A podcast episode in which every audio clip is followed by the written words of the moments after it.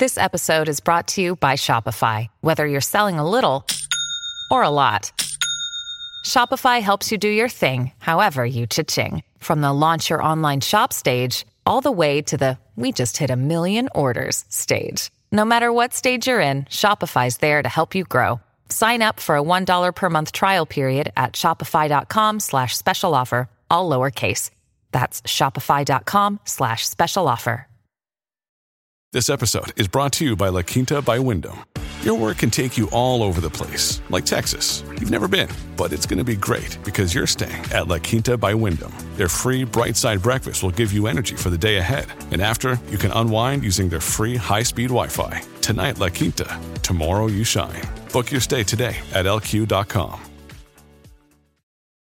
When you need mealtime inspiration, it's worth shopping Kroger, where you'll find over 30,000 mouthwatering choices that excite your inner foodie. And no matter what tasty choice you make, you'll enjoy our everyday low prices, plus extra ways to save, like digital coupons worth over $600 each week. You can also save up to $1 off per gallon at the pump with fuel points. More savings and more inspiring flavors make shopping Kroger worth it every time. Kroger, fresh for everyone. Fuel restrictions apply. This episode is sponsored by BetterHelp. BetterHelp is online access to licensed counselors around the globe. If something in your life is making you feel stuck or you feel blocked from happiness, now is a great time to try therapy online.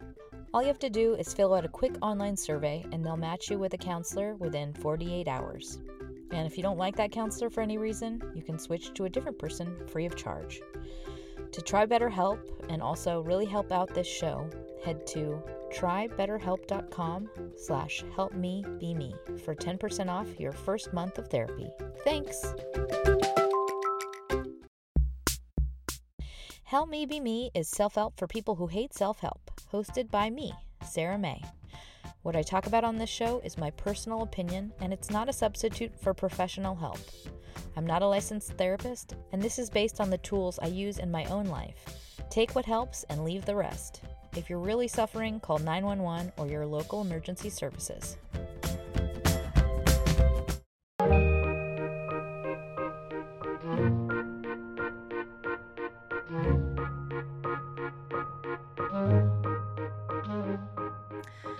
Hi friends, it's Sarah May, and today I am very excited. I am chatting with Sam Talent, that's with 2 L's, and he is a stand-up comic turned author.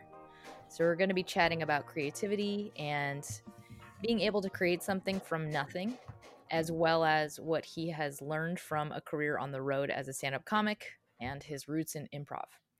And Sam has written an amazing new novel. It's called Running the Light. It's available at samtalent.com and on Amazon. So first of all, nice to meet you. Sarah, lovely to be here. Sarah May. Let's go with Sarah May. I prefer that. Uh-huh. It's just a better name to go with. It's more syllables. I will say, please just buy the book off samtalent.com. Amazon has enough money. So come to me direct. I'll give you that good stuff that you want. I apologize. Our copy is from Amazon. That's fine. But it was worth it just for the forward. I mean, there's a whole letter to shitting on Amazon's how it works to build an ebook, which I've done myself and I've been a test. It's so pretty terrible. That ebook. Did you get the one that was very poorly formatted by the people in Kuala Lumpur, or did you get one that was readable? I believe it was the poorly formatted version. Okay, that's been revised. That's changed now. it's pretty legible, but I appreciated just the humor of the letter to Jeff Bezos. Well, thank you. Yeah, if you want the ebook, go to Amazon because I'm not going to send you PDFs. I'm over that. I don't want to do that anymore. Just get the ebook. I also love the cover, by the way. I think you said you had a friend design it. Yeah, the one with the drawing or the photo of me? Yeah, the drawing. I like the drawing a lot. Thank you. Yeah, that's my buddy Richard, who I've known since he was in diapers, and he's a painter now, and somehow he produced that, and I'm grateful for him. Richard Ingersoll, Gravedaisy on Instagram. Gravedaisy on Instagram. It kind of reminds me of, is it Ralph Steadman? Yeah, he hates when people say that. Oh, shit, sorry. No, don't apologize. I love it because I mean, Ralph Steadman rules, of course. And when I'm like, well, it's the same way when people say they like my book because it reminds them of Bukowski, where I get kind of fired up. And I don't see that at all. But no, ma'am. Okay. No, you don't, because you've read more than one book by Bukowski. That's the issue, is that people want to give you a compliment and they think that as an author and a reader that I'm going to be like, oh, Bukowski, thank you very much. But I think I'm very, very far removed from Bukowski. Yeah. You know, you're writing, the closest thing I can compare it to is I should have looked his name up before bringing this up, but is it Noah Hawley, the guy who wrote Before the Fall? Oh, he also wrote Fargo. He wrote the Fargo series, but that's the closest thing I can relate it to. Sarah May, you're blowing my nose wide open. I love Fargo. I just finished all of Fargo yesterday. Yeah, and I'm enamored with it. So thank you. Yeah, well, he's the closest thing I could relate you to. But your book is a totally different breed. I feel like it's a new genre. That's what I was telling my husband, because it's like it's got all of the joy and laughter of watching stand-up comedy.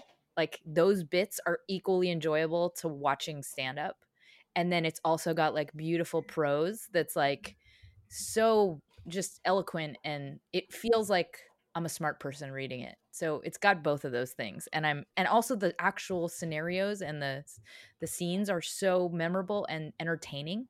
Like the material itself is so meaty that I recommend this book just based on like good fiction. Like if you're looking for something that'll just like suck you in and entertain the shit out of you, I highly recommend this book. Well, that's so kind. I really appreciate that. I was really concerned with like, because I love to read, and I love like all the pretentious, like the good books you're supposed to read, the literature. And I wanted it to be filled with prose, and I wanted it to really, you know, be poetic on the page and stuff. But I didn't want to seem pretentious or up my own ass or get lost in the sentences. So like, you know, there's fistfights in there, and there's three ways, and there's like, like you said, there's set pieces that are fun to read. And, you know, thank you. I hope it is entertaining as well as like, you know, makes you feel smart. Yeah, totally. I mean, it's got the best of all worlds. And it's just like a cool insight into this life, you know? And I know that's partly based on your own life, because you have been on the road a lot. So for me, it was like also cool to just learn about what it feels like to be a comic that's like going from shitty hotel to tent by the road to back of a car type of thing. Yeah. Before I go any further, I just want to give a shout out to my husband, Adam, who really strongly encouraged me to interview you because he is a huge fan, and said this was one of the best books he's ever read. So shout out to Adam. This is dedicated to you. Yeah, Adam, this is. I love you, and I appreciate you for spreading the good word, Adam. Thank you for bringing me to your lovely partner. And this is, I'm grateful. Also, Sarah May, if I get all blathery and like crazed, I've just been pounding coffee all morning. So okay, cut me off. Put a dart in my neck if you need to.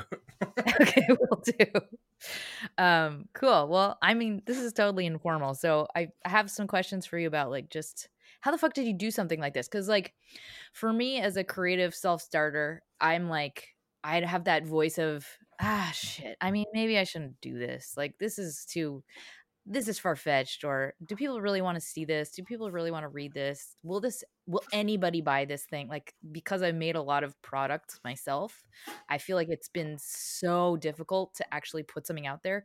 And you kind of did this. It feels like you did it effortlessly. Like can you tell me how you got a book out of you? And, I mean, did you always know you had a book in you? Well, okay. Let me address just so that voice you talked about, the whole like thing where you're editing yourself, where you're like, do people want this? Will they give a shit about this? I think that's the enemy to art. And like you just being in your room and painting or writing, it should be the reward. Obviously that sounds like naive and far-fetched, but like the reward of doing the thing, of making the sculpture, of crocheting the koozie, that should be the reward in itself. So like then further on, monetizing that thing you did is icing on the cake, I think, because I for sure was very concerned that people would not buy the book once I put it out. But I knew that the thing that I was selling, this book, I knew it to be very good. I was very proud of it. I knew that it compared to other books that I read that I was like, okay, this can stand on the same shelves as those books. So I just think killing that voice in your head that's like, is this a worthwhile pursuit? Yes, it's a worthwhile pursuit because you're using your brain to create something that didn't exist. And I think that like that, and again, I know it sounds very like utopian and silly, but like I do truly believe in that. You know what I mean? It's the same thing when you, as a comic, when I go somewhere and there's 5 people in the crowd in Oklahoma City, and you have to still do the best version of you so that they get their money's worth, you know? Right. Yeah. So like, I don't know. I got that directly from like Black Flag and the Minutemen and all those old hardcore bands where it's like, they would complain that no one showed up, and it's like, it's not their fault. You give them Black Flag, you give them the show that they came for. And then maybe next time they bring a friend and you got 10, and the time after that you have 20, and then it just kind of speedballs along those lines. But I always liked reading fiction. I always liked writing short stories. And my wife did her first 2 years of med school in Las Vegas, and it was a very lonely time. I wasn't surrounded by the people in Denver and my community that I was so accustomed to. So I just like sat down and wrote. And this came out of me after I wrote 150 or probably 100,000 words of a different thing. And then the first chapter of this book ended up being a part of that. And I was like, well, I'm just going to keep going with this guy, because this guy is someone that I can write, that I know a lot better than these characters that I'm forcing to be real. Like, this guy is real. I've met him 100 times. He wears 100 different hats. He has 100 different names. That's, I mean, so when you started writing it, was it just kind of like, it just poured out? Like, did you have that, you know, I don't know, like creative vein that just started just flowing, or did you have to force it out at times? Like, I'm just, as far as your process. Yeah. So, I mean, again, I don't have an MFA. I'm not college educated. Like, I went to college, I dropped out to do drugs. So I don't know you're supposed to write. I don't know the correct way to create a larger work of fiction, but I was writing one thing that was about my hometown, the kid I would have been if I never left my hometown. And then that's the next novel that'll come out. I got like 75,000 words of that. And then I kind of got bored with that. And I was like, man, I'm really trying to like make this a Larry Brown book. Like, how many times does this guy have to smoke a cigarette in a pickup truck before we get to know him? So I was like, okay, I'm going to work on this other thing, which ended up. So in this book that you have, Running the Light, he has 2 kids that he's like very distant from. And I ended up writing like 75,000, maybe 50,000 words of the perspective of a kid whose dad was a comedian, the kid whose dad is gone and was, you know, raised without a comedian or without a father, kind of like orphaned by stand-up. And then I started writing bits and pieces of what his dad's life was like on the road. And I was like, well, shit, I know this guy. And then, yes, it definitely was like nicking an artery. And then this book just kind of bled out of me.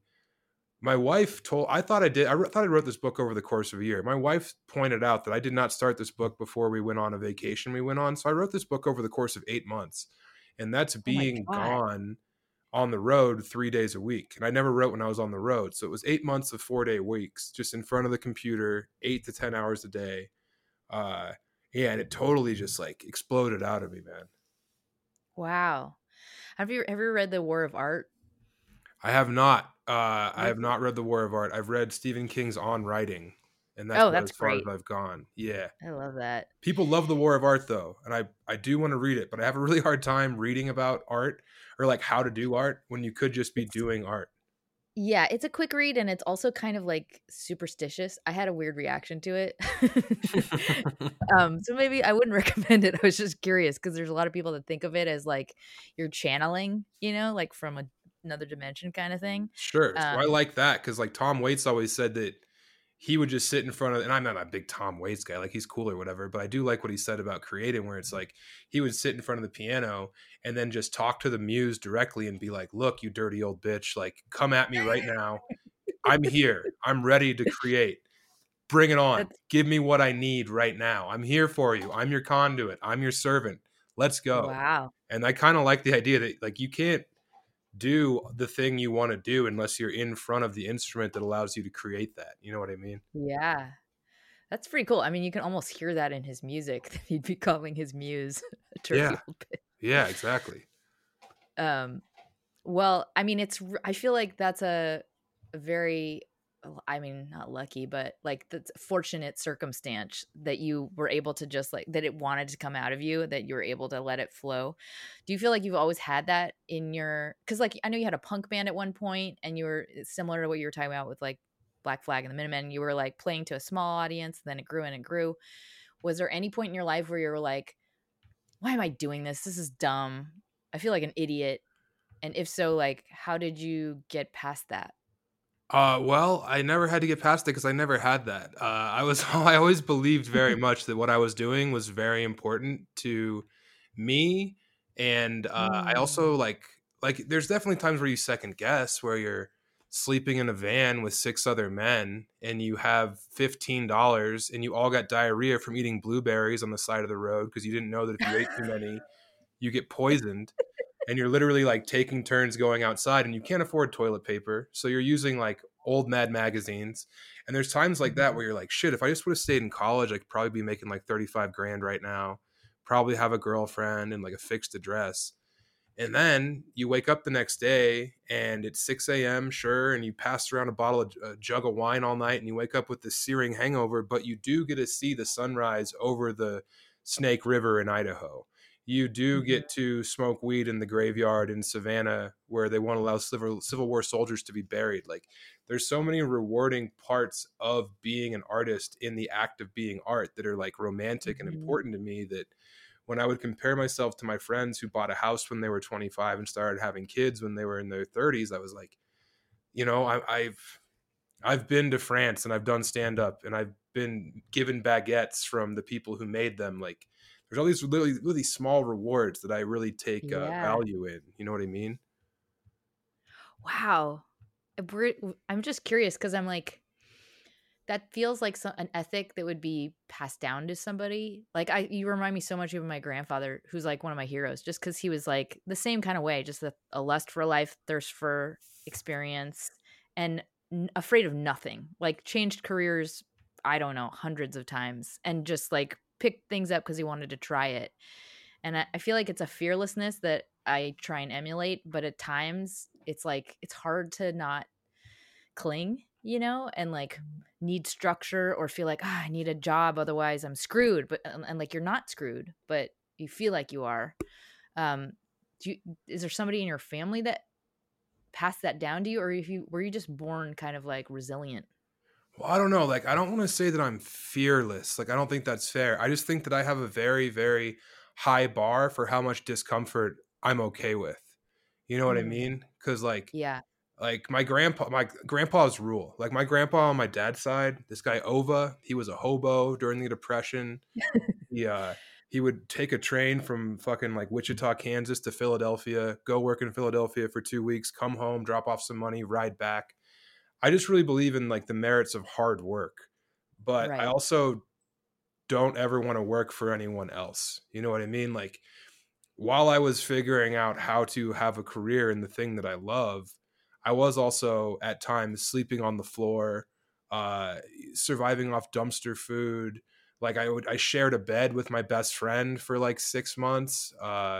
You know, my best friend who's also, you know, 260, 6 foot tall. Like, it was not, there was no luxury to what I did.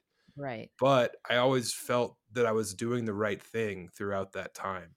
And I really always worry that people think that I'm like trying to like make myself seem like tougher or like more evolved. But like, no, I just didn't care if I had $5 to my name. Right. Like, because I would go out that night and I would get free beers at the bar and I'd be the funniest guy at the show.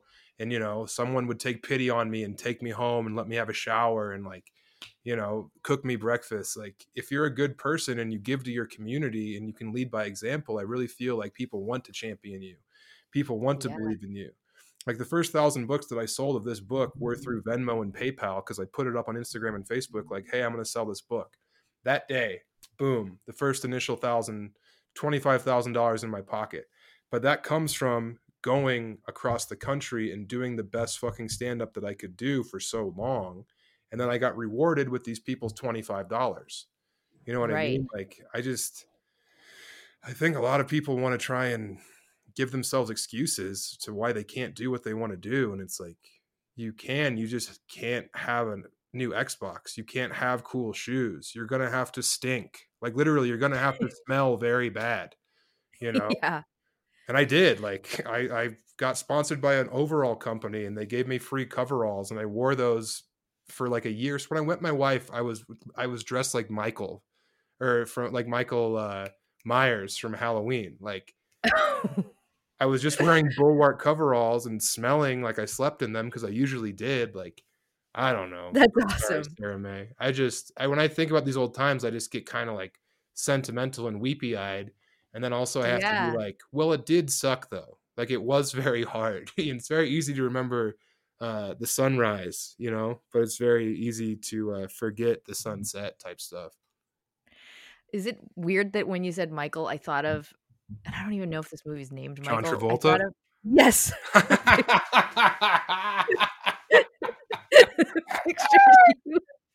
You with his hair. Oh, man. Like giant angel wings. That rules.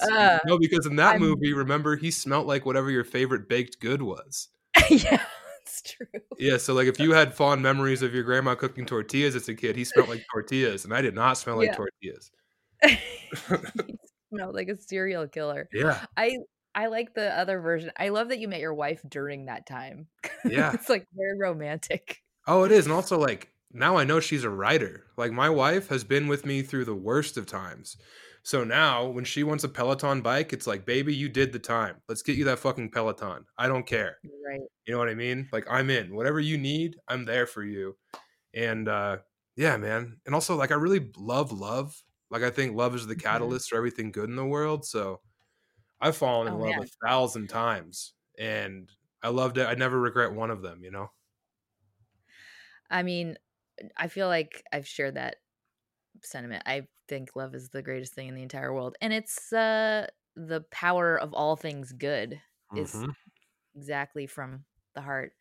Because you said, well, you feel like your spirit or soul or your personality is like, it's so telegraphic. Like, everything you've said about yourself comes through, and just how you talk to people in like really small ways. It's like very clear who you are.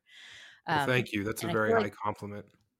Yeah. Well, I mean, I like didn't have to read much of you or your posts or anything to be like, oh, this is a good dude. This guy's different.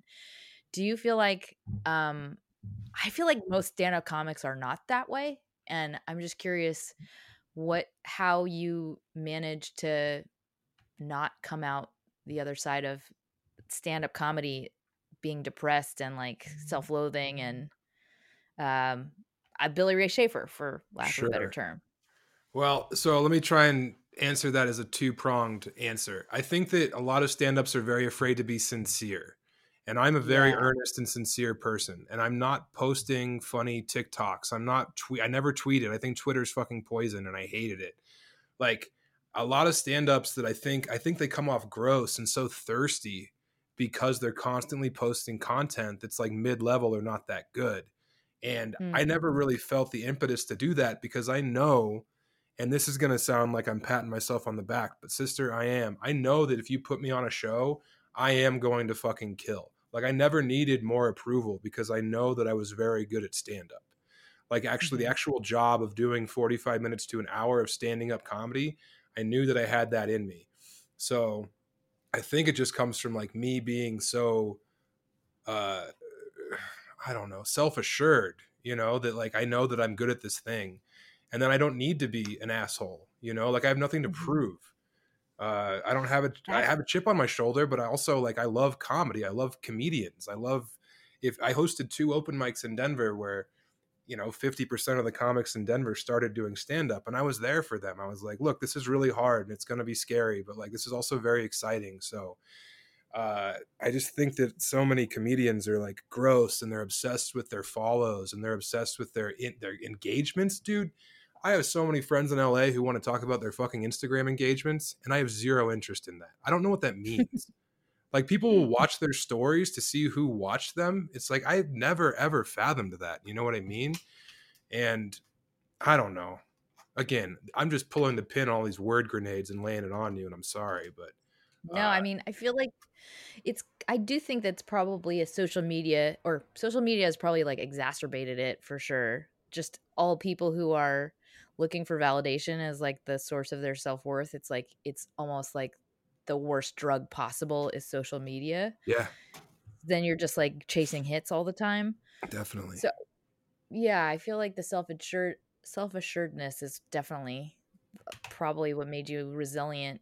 Did you ever go through a period of like depression? Because I feel like, I mean, just being, you know, if you're using drugs often, at least for myself, I feel like the chemical havoc it wreaked on my ability to like regulate my brain, it made me a depressed person much more so than if I had not been taking drugs. So sure, just curious how you've weathered the emotional side of things. I'm very lucky.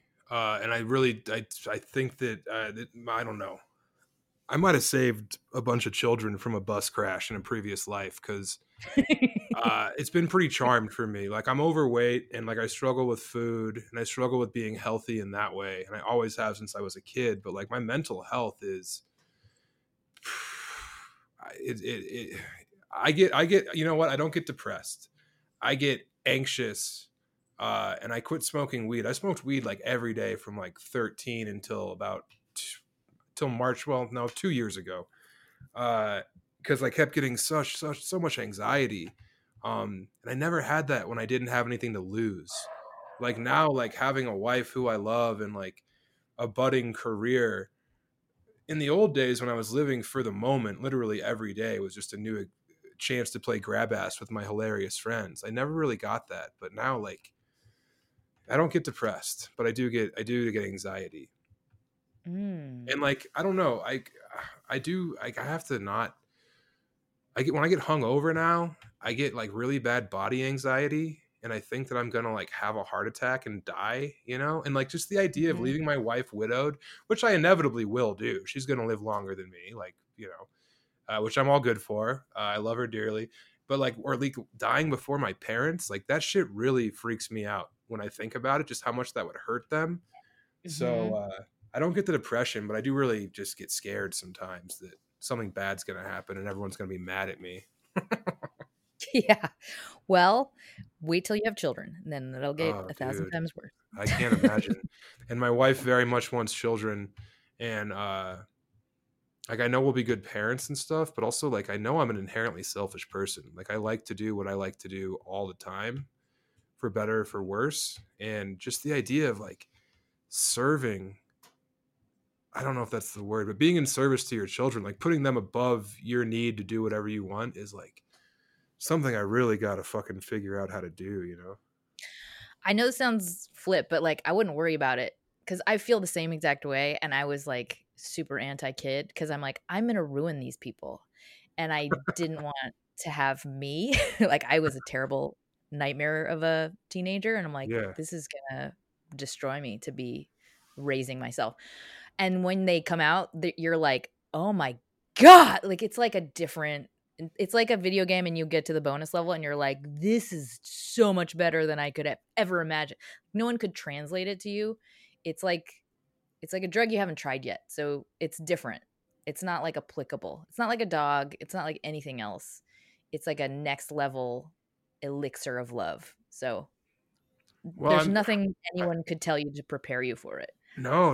And I don't think that sounds flip. I think that the things that, you know, are said in redundancy they're said that way because they're true. You know what I mean? Like, yeah. Yeah, dude, I don't know. I just, I fear it so much. Not ruining them, but just like, ugh. But a lot of smart people that I've talked to are like, you should have kids. You'd be a good parent. You'll have good offspring. And I know my wife will rock and roll as a mom, and I'll be a great dad. I had great parents, and it's going to happen. This is me coming to terms with the fact that it's going to happen, you know? I think you're going to love the shit out of it. I think you're going to be like, this is the best thing I ever did. And I've done a lot of great things. And I'm not certainly hope that. So I don't think that I'll like hate them, but there are going to be times where I have to be up at 6 a.m. and just be furious. Yeah. There's going to be a lot of that. Yeah. But then you'll be like, he's so cute. He looks just like me. Right. Like hopefully that oxytocin kicks in all the time. I just want to be awash in that. Yeah. I wish that for you. Yeah. What else did I want to? Oh, yeah. Well, okay. So I think we've already touched on this, but I was curious. I know you mentioned on Mark Maron's podcast that you were like, it hit my ego a lot that you had to self-publish.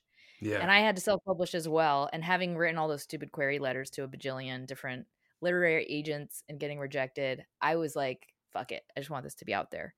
How do you deal with, I mean, this is not even a failure because it obviously resulted in like much more financial success for you. Right. But like when you do have an ego hit, how do you deal with that? And like, do you have anything you tell yourself or how do you move past it? Well, like even you're tougher than me because I got hooked up with an agent. I got hooked up with the head of UTA publishing and he was like, I like this book a lot. I'm going to try and sell it. And then it didn't sell the way that he hoped to. And I was like, well, literally one person couldn't do it. So I was like, fuck this. People, because I've been hit up by a bunch of people who've been very kind and they're like, look, the whole thing about self-publishing, I relate to it because I self-published and blah, blah, blah, blah, blah. And it's like, oh, good. I'm glad that I wasn't alone in that. But like, I can't imagine all the rejection. And like, as a comedian, I'm tough. Like I deal with rejection every evening on a second by second basis, but just like, I don't know, man, like what good on you, dude. Cause I couldn't take it. The way that I get over rejection or I'm sorry, what was the exact verbiage of the question? Like, how do you deal with hits your ego or failure or perceived failure or even in the moment of like you said moment to moment rejection from like an audience, like how do you deal with that? Well, like I've never gotten much love from the comedy industry. And I mean, comedians have always looked out for me and everything good that's ever happened for me has happened from other comedians hooking it up. And like that rules. Mm-hmm. I'm very grateful for them. But the establishment in stand-up, I don't know if it's because I live in Denver or because, I think I have things, like I know what I want. Like a lot of comics are 27 and they don't have any guidance and they only have 15 minutes and they're looking for someone to tell them what to do. Whereas since I've been in stand-up, I've been like, I'm going to go do 40 to 45 weekends a year on the road and I'm going to make, initially $300 maybe. And then I'm going to keep making more and more money. And then I don't like having a boss. So like, I'm not looking for an agent or a manager. So when the industry doesn't love me or when like publishing didn't love me, when the literati didn't like the fact that I'll never be reviewed, this book won't be reviewed by the New York Times does make me furious for sure. But also like, I bet you're wrong about that. I don't know why. You know what, Sarah May, I hope that you're correct because that would mean the world to me. But I mean, even the LA Review of Books hit me up and they were like, we love this book, but you don't have enough fucking social media presence for us to do a review on you. I was like, what the fuck do you want from these people? That's so weird. Isn't that weird? Yes. I feel like everything's like that. It's like, unless you have done our jobs already, we're not going to help. Well, that's especially in stand-up where they're like, oh, how many YouTube followers do you have? They want you to do the entire job for them so they can swoop in after you have 100K followers and just take 10% of you. And I fucking loathe that. But also that feeling of disdain that I have for the industry is very good, clean, burning fuel. Like every time I don't get something, I'm able to take solace in the fact that whoever did get it, I would totally bury them. Like if I went before them on a show, 9 times out of 10, they're going to have a very hard time following me. And like that, I don't know. I don't want to call it spite, but I'm also hyper competitive, which is why me and my wife aren't allowed to play ping pong.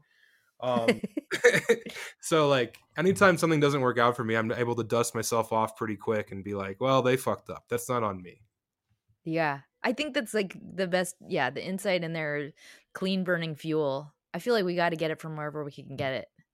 And definitely. Sometimes that's like about, I don't know. There is such a thing as like healthy regret sometimes where you're fueled by like, I wish I did this better. And there's also something healthy about like wanting to crush somebody else. Yeah. And like, I never want to hurt anyone else. I just want them to know that they were wrong and that I am the best. Yeah. I mean, as far as like systems go, it's like, sure. I'm going to do it my way. Cause yeah, there is a lot to be said for people just taking, you know, sucking onto other people as like a source of fueling their own industry, which I think happens a lot in stuff like books, comedy, social media. I mean, it's everywhere. Right. So I feel like being a self-starter is, there's something beautiful to it, but I don't know. I have a weird feeling you are going to be on the New York Times bestseller list. Well, they don't. I know they won't, because at least not for this book. I know they will not, because they don't accept self-published books for any of that shit. But the next book, man, you know, and like, I think that I have the acceptance of, I have the approval of comedians. Like, comics that I admire are like, they know that I'm funny and I do a good job, and that means the world to me, but I don't have that in literature. And, you know, I want that very bad. Like, yeah. But also, dude, like I you know, you don't, I'm going to do I'm doing a two class period session at Yale in February. So that's cool. And like, wow. What's that about? My friend Mishka Shubali teaches at Yale, and he's going to have me come in and teach, just two class periods. That's cool. It's very cool. But like, that's what I want, is I want to be able to go to, like, you know, Reed College in Portland and do a visiting writers workshop. Like, mm-hmm. I want all the stuff that authors get, and it'll come, you know, it will happen, but I'm just so impatient, man. I think that's another gift, impatience. You think so? Yeah. Cause it's like, I mean, I'm the same way, and I think it makes you a good producer, like, for lack of a better term. Like, you can get a project off the ground by yourself because you're like constantly like, why is no one doing this? This should just be done. I'll do it. Like, yeah, I think of that as a great skill set. Well, I love that. That's so insightful. That's so smart. Impatience is a virtue, man. That rules. What are your, or who are your creative heroes? I mean, I know you have many different disciplines that you dabble in, so I would take like authors or filmmakers or anything, really. You know, so when I was a kid, I never really like loved stand up. I always liked funny people in movies. Mm-hmm. I liked Fred Willard, and I loved Bill Murray, and I loved those like, you know, 1993 to 2005 SNL casts, like Sandler and Spade and Chris Farley and like Will Ferrell and Horatio Sands, you know, when Anna Gasteyer was on, and those were always big deals to me. Let's see, what else was there? And then like, I was always like, music was a big deal to me as a kid. My dad turned me on to a lot of cool stuff. So like, I loved all those SST bands. Like, I loved all the old hardcore bands from the early 80s and stuff, like Husker Du and Black Flag. I'm sorry? Dad introduced you to them? No, so my dad gave me the keys to like the Sex Pistols and the Clash and just like weirdo music. My parents did too. That's so funny. We were so lucky. My dad actually did. My dad, I think, did turn me on to like the noise punk stuff. They were like No Age and Magic Markers, because he would make me mixtapes. My dad, here's the thing with my dad. That's so cool. My dad ran a radio station online, Radio KRFC Colorado, which was like before anyone figured out how to do online music. My dad had like the number one rated radio station on this website, Live 365. And he would make playlists, and bands would send him music because, you know, people actually listened to it. So, and he also got Spin Magazine. So between my dad receiving a bunch of cool music from weirdo bands, like the Black Lips sent my dad music, and like I said, No Age, and a bunch of great like country west, like Drive-By Truckers sent my dad music, like their very early stuff. And he would compile all his favorite stuff and give it to me in mixtapes. So like that ruled. And then also Spin Magazine, Rolling Stone, Maximum Rock and Roll. Those were in the house. So I remember when I found out about like Lightning Bolt was on the cover of Spin Magazine, and they just looked like aliens. And it's like that, you know, back in the day when you would hear like people in the US see the Sex Pistols in a magazine, or in the UK, they would see the Ramones in a magazine and not know what the music sounded like. Mm-hmm. And you would have to like just have an idea of it. So like, you know, just I'm sorry, I'm getting all worked up about my dad. He rocks. And he sent me a hilarious text message today because he raised hell in a Foot Locker because his shoes didn't fit that I got him for Christmas. So yeah, he rules. And then like my mom, you know, my mom was there, but just like those early like comedy and music were so important. And then my dad would feed me books. He'd be like, you should read Geek Love, or you should read Father and Son by Larry Brown. So just everything that I know about that's cool, I got from him. And I also really loved, like, especially in music, people who did everything themselves, made their own merch, planned their own tours, all that shit, like, just really got me going. Being in control of your entire destiny through hard work and just like friendship and dedication always has just, I love that so much. Wow. This is making me like energized. Like, yeah, no, I'm getting fired up too. I did my yoga this morning and then just started pounding coffee. So my hips are opened up, you know, I'm ready to go. I used to make my own t-shirts too, and I miss doing it. I might start that up again after this conversation. Well, I love you for it. But man, there are times when I'm in the garage. Every time I have to screen print a bunch of shirts, I'm like, how much money did this save me? What, how fucking $75 a shirt? Yeah. Yeah.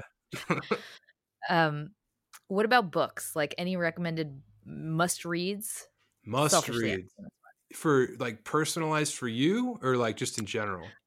I think in general, like I'm always looking for like the best book you've never read. Okay. All right. The best book that my favorite book of all time is Angels by Dennis Johnson. It's about a bank robber, and it's beautiful prose. He did the Iowa Writers Workshop, and he was the first person I ever found, because you got your great like tough guy literature books, but none of them are like beautiful, you know. Mm-hmm. And Dennis Johnson was the first guy to write about like scumbags and lowlifes, who also put together these just Sistine chapels of sentences. So Dennis Johnson's Angels is very important. I think the best book ever written is Blood Meridian by Cormac McCarthy, which is just about violence. Have you read that? So gnarly. I actually wanted to write him a letter after I read that book, because there were so many visceral descriptions that I was like, why does someone need to see this? Why does anyone need to imagine this happening? Because it was so upsetting. Like I was like, I want to write him a letter being like, why do you hate people? Like to this day, one of the most upsetting descriptions of I won't even say it. Anyway, yes, it's a beautiful book though. Yeah, it's just so...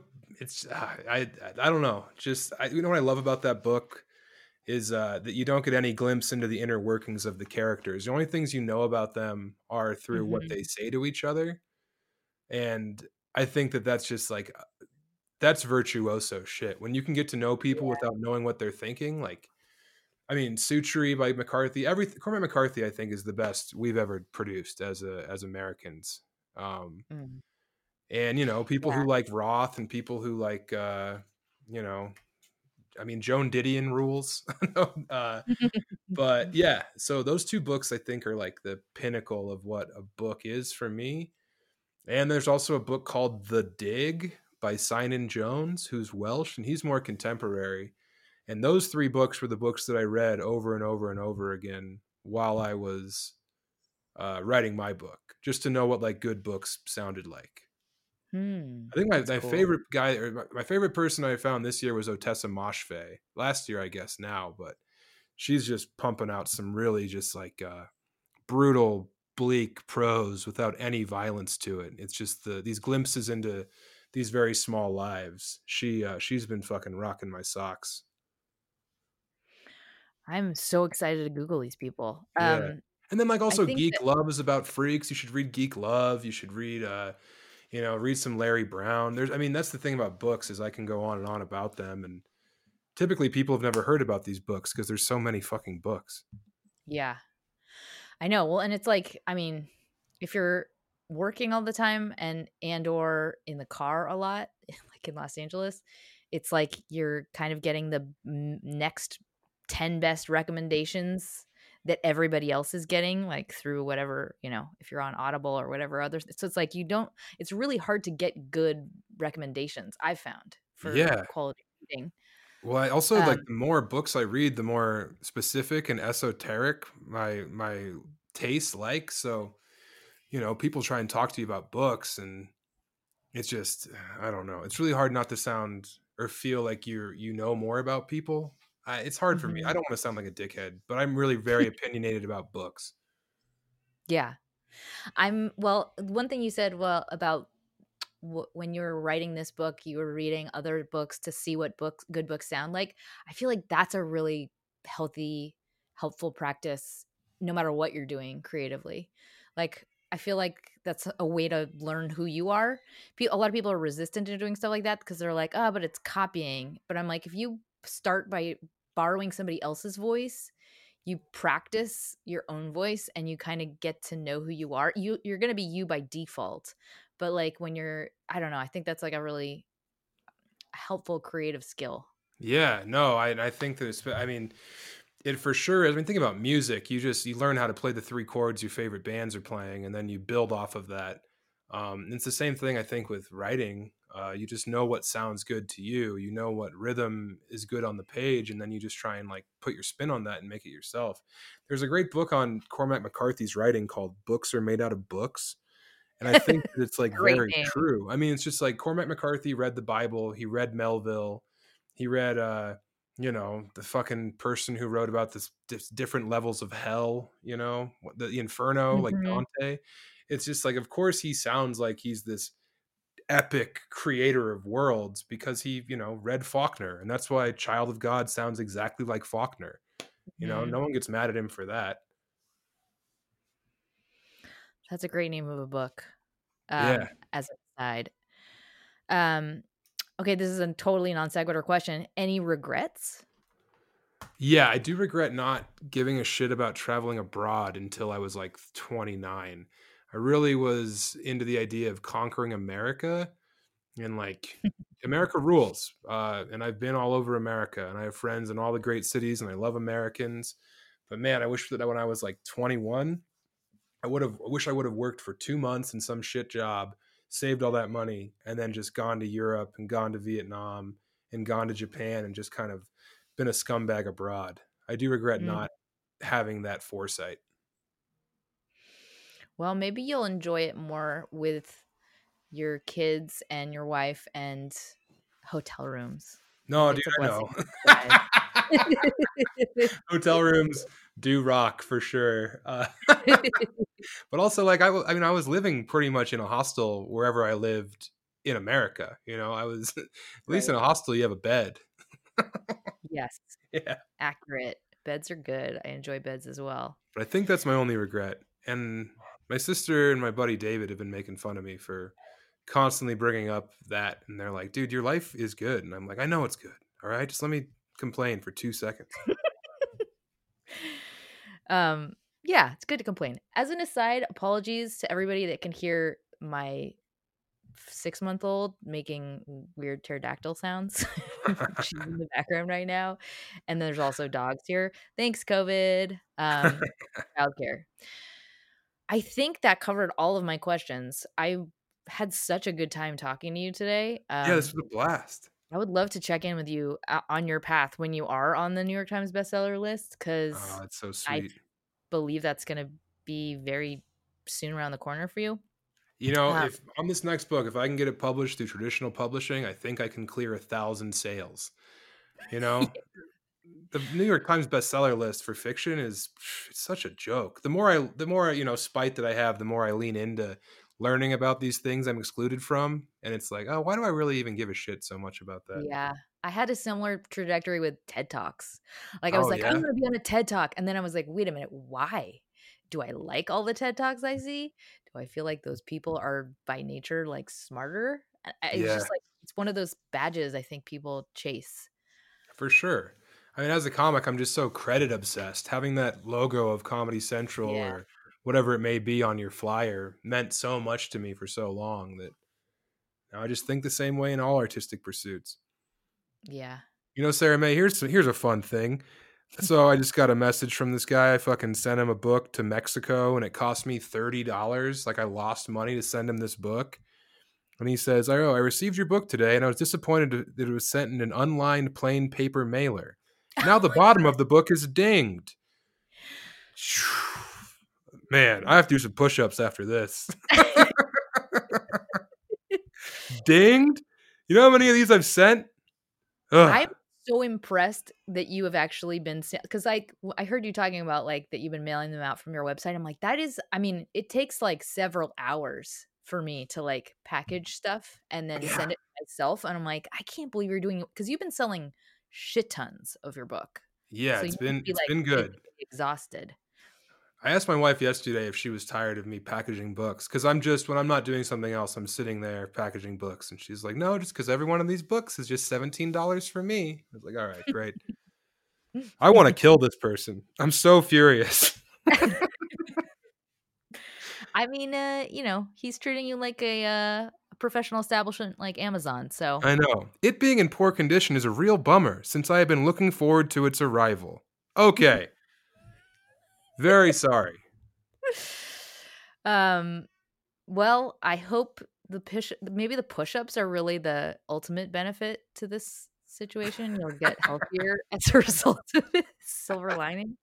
Yeah, no, I've been trying to grab the reins on you know, health, and it's fun. It's just, God. I come from contact sports, so not having that as an adult is tough, you know. Yeah. Yeah. Jump on the Peloton you got for your wife. Yeah. I mean, she did buy the one that was reinforced for executives. That's the code for fat people when you buy fancy things, is it's executive.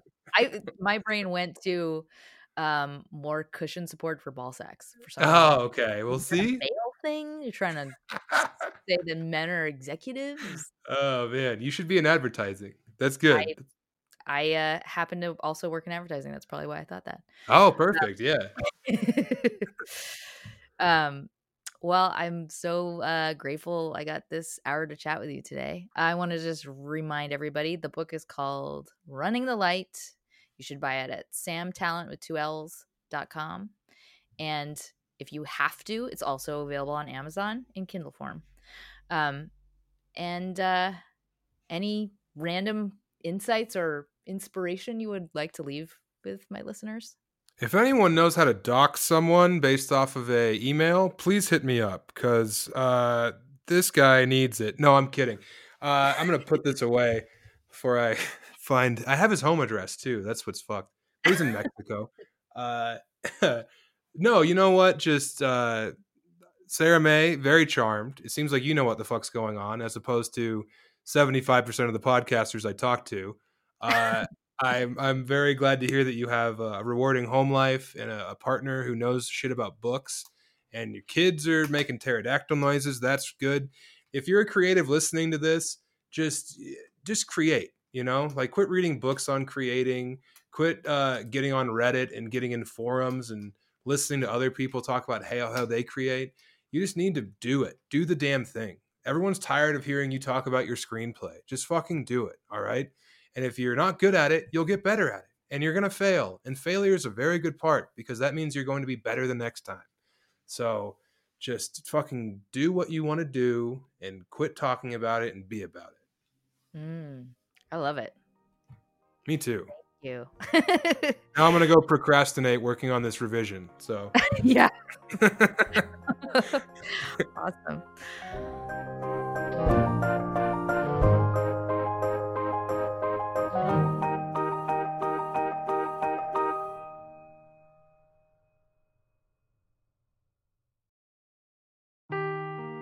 Seeking the truth never gets old. Introducing June's Journey, the free-to-play mobile game that will immerse you in a thrilling murder mystery. Join June Parker as she uncovers hidden objects and clues to solve her sister's death in a beautifully illustrated world set in the roaring 20s. With new chapters added every week, the excitement never ends. Download June's Journey now on your Android or iOS device, or play on PC through Facebook Games.